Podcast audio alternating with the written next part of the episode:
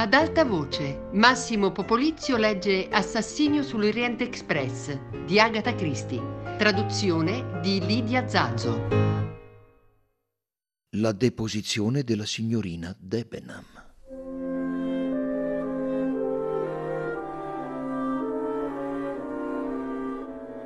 Quando entrò nel vagone ristorante, Mary Debenham confermò l'impressione favorevole che Poirot aveva avuto di lei.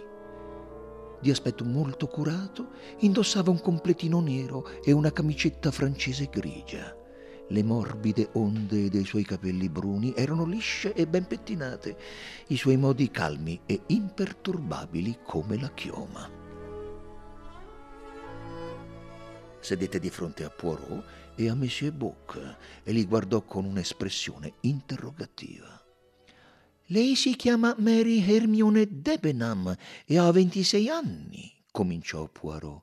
«Sì». «Inglese?» «Sì». «Vuole essere tanto gentile da scrivere il suo indirizzo di residenza su questo pezzo di carta, mademoiselle?» Lei eseguì. La sua grafia era chiara e leggibile. «E adesso, mademoiselle, che cosa ha da dirci su quanto è accaduto ieri notte?» «Ah, temo di non avere nulla da dirvi. Sono andata a letto e ho dormito. La turba molto che sia stato commesso un delitto su questo treno, mademoiselle?» Era evidente che non si aspettava quella domanda. Gli occhi grigi si fecero un po' più grandi. «Non la capisco. È una domanda molto semplice quello che le ho rivolto, mademoiselle, e gliela ripeterò. La turba molto che sia stato commesso un delitto su questo treno. Non avevo considerato la situazione da questo punto di vista. No, non posso dire di essere turbata.» «Ah, è un delitto? È cosa di tutti i giorni per lei?» «Beh, naturalmente è sgradevole che sia accaduto», disse Mary Debenham in tono pacato. «Lei è molto anglosassone, mademoiselle. Vous n'éprouvez pas d'émotion, hein?» La giovane donna sorrise. «Temo di non riuscire ad avere attacchi isterici per dimostrare la mia emotività. Dopotutto, la gente muore ogni giorno.» «Ah, muore, sì, ma i delitti sono un po' meno frequenti.» «Ah, senza dubbio.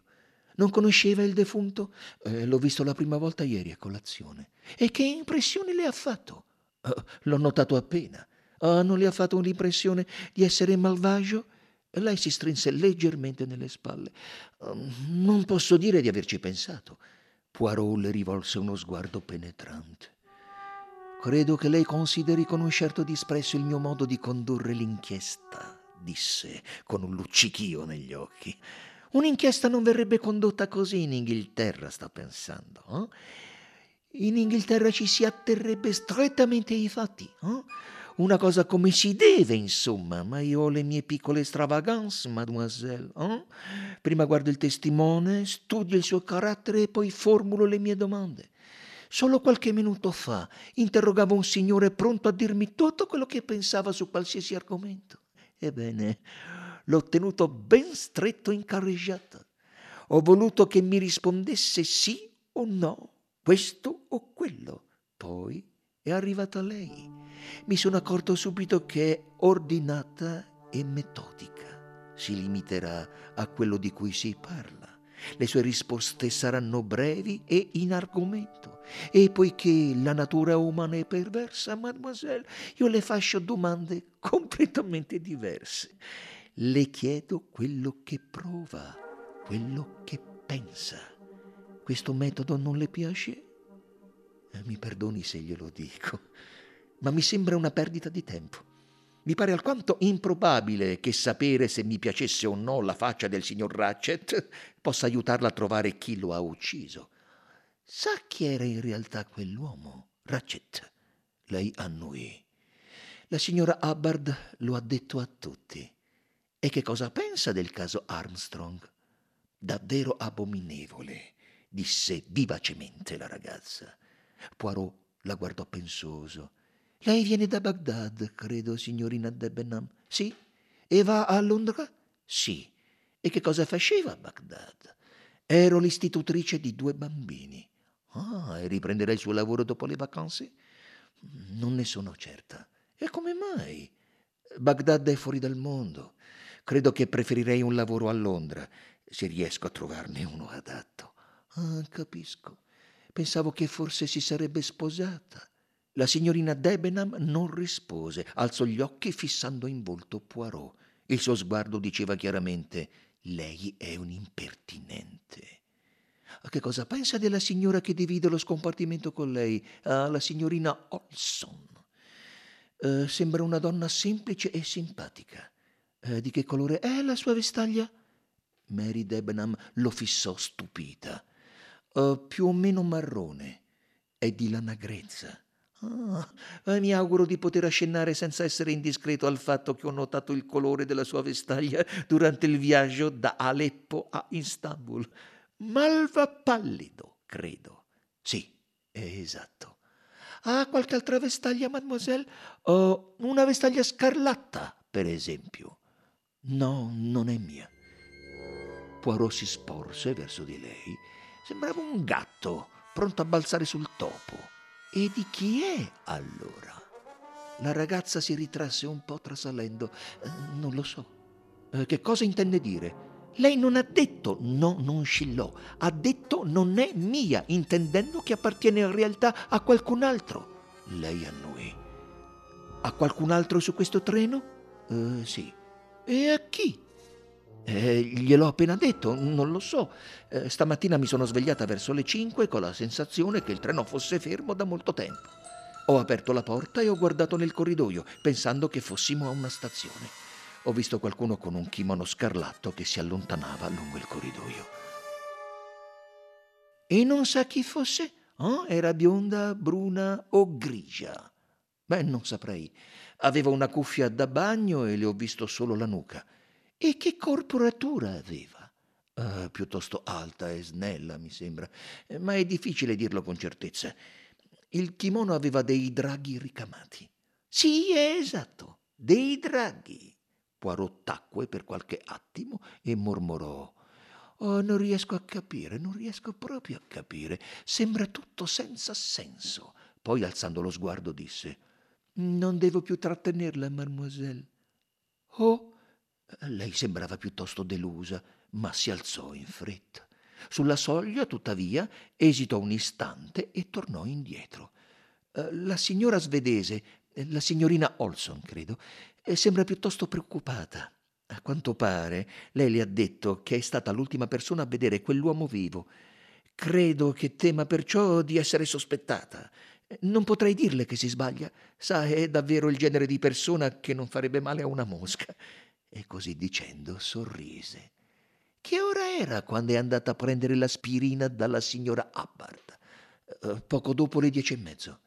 Quanto si è trattenuta? Oh, circa 5 minuti. È uscita di nuovo dallo scompartimento durante la notte? No. Poirot si rivolse al dottore. Ratchett avrebbe potuto essere ucciso così presto? Oh? Il medico scosse il capo. Ma in tal caso credo che lei possa rassicurare la sua amica, mademoiselle. Ah, grazie. All'improvviso gli sorrise, un sorriso che invitava a essere comprensivi. Sa, è come una pecora. Si innervosisce e bela. Si voltò e uscì.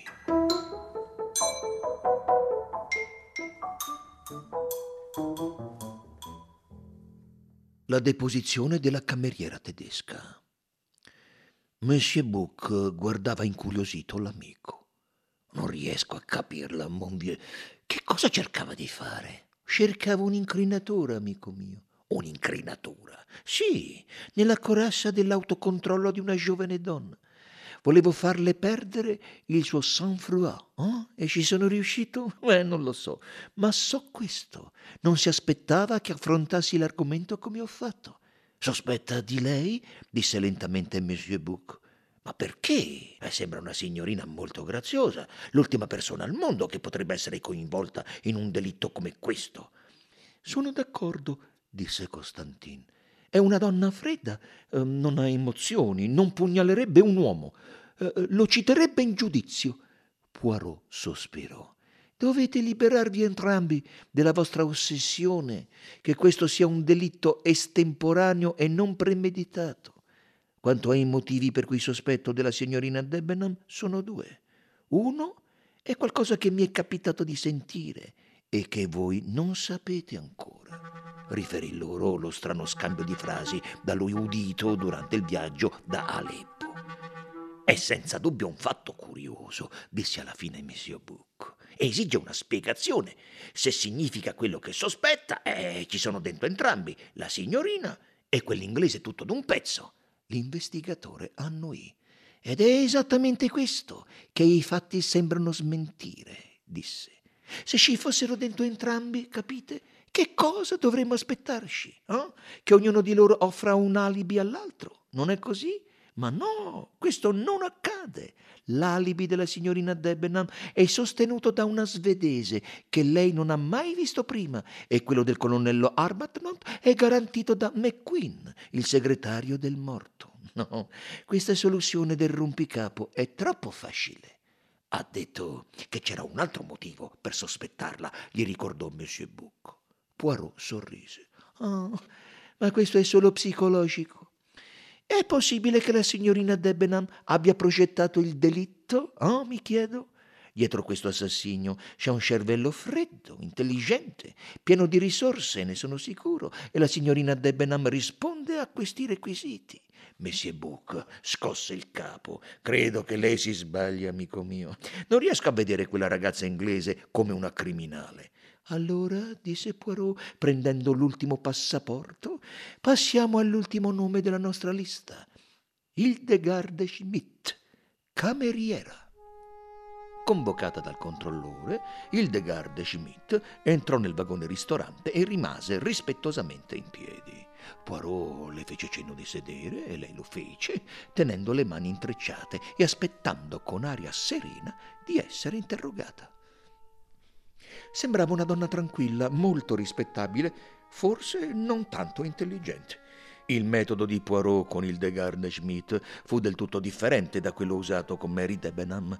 L'investigatore si dimostrò cortese e benevolo, mettendo il più possibile a suo agio la donna. Dopo averle fatto scrivere il nome e l'indirizzo, passò con gentilezza alle domande. L'interrogatorio ebbe luogo in tedesco. «Vogliamo sapere il più possibile di quanto è accaduto ieri sera», disse. «Sappiamo che non può darci molte informazioni sul delitto, ma potrebbe aver visto o sentito qualcosa che, mentre a lei non dice nulla, a noi potrebbe essere molto utile. Capisce?» Sembrava di no. Il volto largo e simpatico conservava la sua espressione di placida stupidità, mentre la Schmidt rispondeva «Non so nulla, monsieur». Beh, sa per esempio che la sua padrona l'ha fatta chiamare ieri sera. Ah, questo sì. Si ricorda a che ora? No, monsieur, dormivo quando il controllore è venuto a dirmelo. Ah, sì. Le accade spesso di venire chiamata in quel modo? Abbastanza, monsieur. La mia signora ha spesso bisogno di me di notte. Non dorme bene. Ah, bien. È stata chiamata e si è alzata. Ha indossato la vestaglia? No, monsieur, ho indossato qualche indumento. Non mi piace presentarmi a Sua Eccellenza in vestaglia. Eppure è una vestaglia molto carina, scarlatta, non è vero? Lei lo fissò stupita. È una vestaglia di flanella blu scuro, monsieur. Continui. È stato soltanto un piccolo scherzo da parte mia. Così è andata da Madame la Princesse e poi che cosa ha fatto? Le ho fatto un massaggio, monsieur, e le ho letto ad alta voce. Non leggo molto bene, ma Sua Eccellenza dice che è meglio così. La fa addormentare meglio. Quando ha cominciato ad avere sonno mi ha detto di andare, perciò ho chiuso il libro e sono tornata nel mio scompartimento. Sa che ora fosse? No, monsieur. Allora quanto è rimasta con Madame la Princesse? Circa mezz'ora, monsieur. Bene, continui. Beh, per prima cosa ho preso un'altra coperta nel mio scompartimento per Sua Eccellenza. Faceva freddo nonostante il riscaldamento. Le ho sistemato la coperta e lei mi ha augurato la buonanotte. Le ho versato un po' di acqua minerale, poi ho spento la luce e me ne sono andata. Ah, e poi? Non c'è altro, monsieur. Sono tornata nel mio scompartimento e mi sono addormentata. Ah, e non ha incontrato nessuno in corridoio? No, monsieur. Oh, non ha visto per esempio una signora che indossava un kimono scarlatto con dei draghi ricamati? I miti occhi sporgenti della cameriera lo fissarono. No, davvero, monsieur, non c'era nessuno a parte il controllore. Dormivano tutti.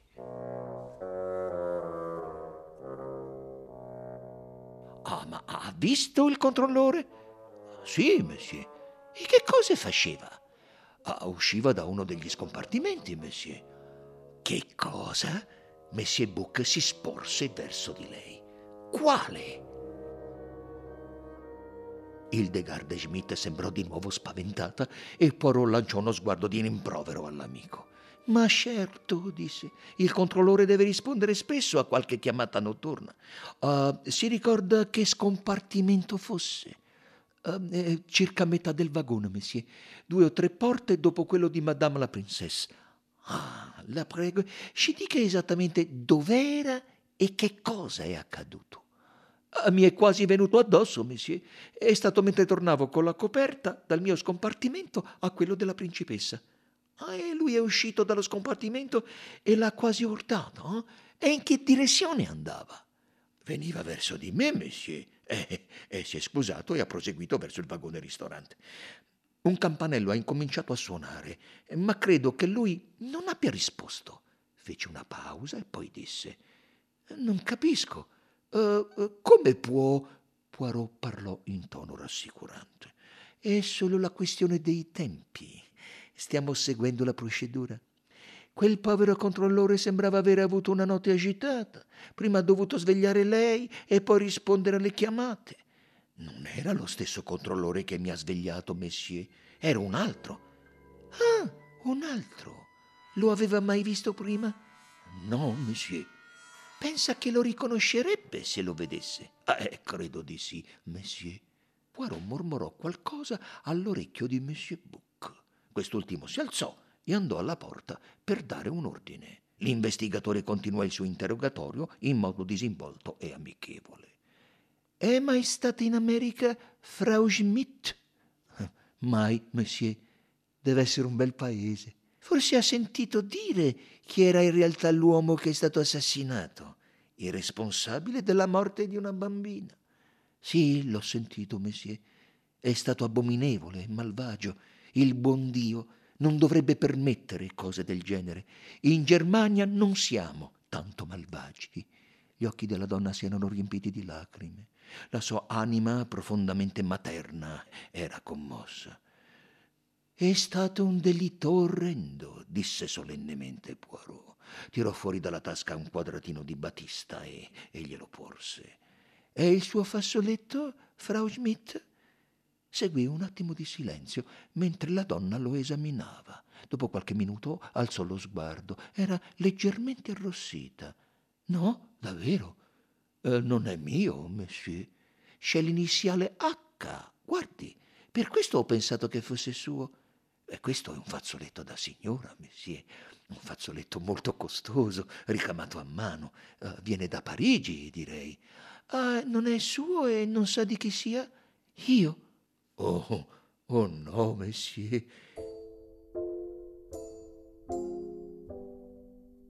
Dei 3 che ascoltavano, solo Poirot colse l'impercettibile esitazione nella sua risposta. Monsieur Bouc gli sussurrò all'orecchio.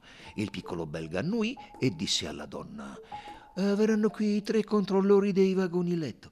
Vorrebbe essere tanto gentile da dirmi qual è quello che ha incontrato ieri notte mentre portava la coperta alla principessa?»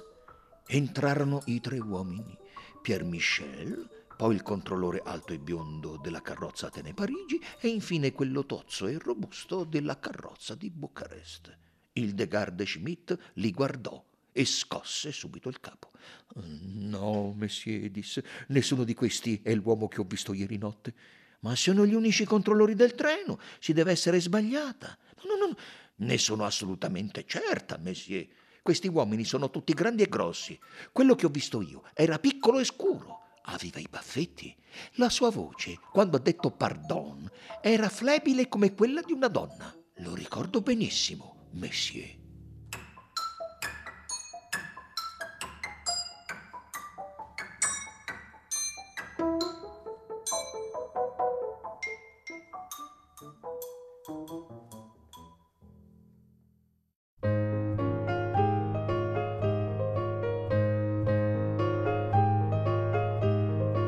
Massimo Popolizio ha letto Assassinio sull'Orient Express di Agatha Christie, a cura di Fabiana Carobolante, Jacopo De Bertoldi, Lorenzo Pavolini e Chiara Valerio, regia di Luigi Iavarone. Tutte le puntate sul sito di Radio 3 e sull'app Rai Play Radio. Ad alta voce è un programma Rai Radio 3.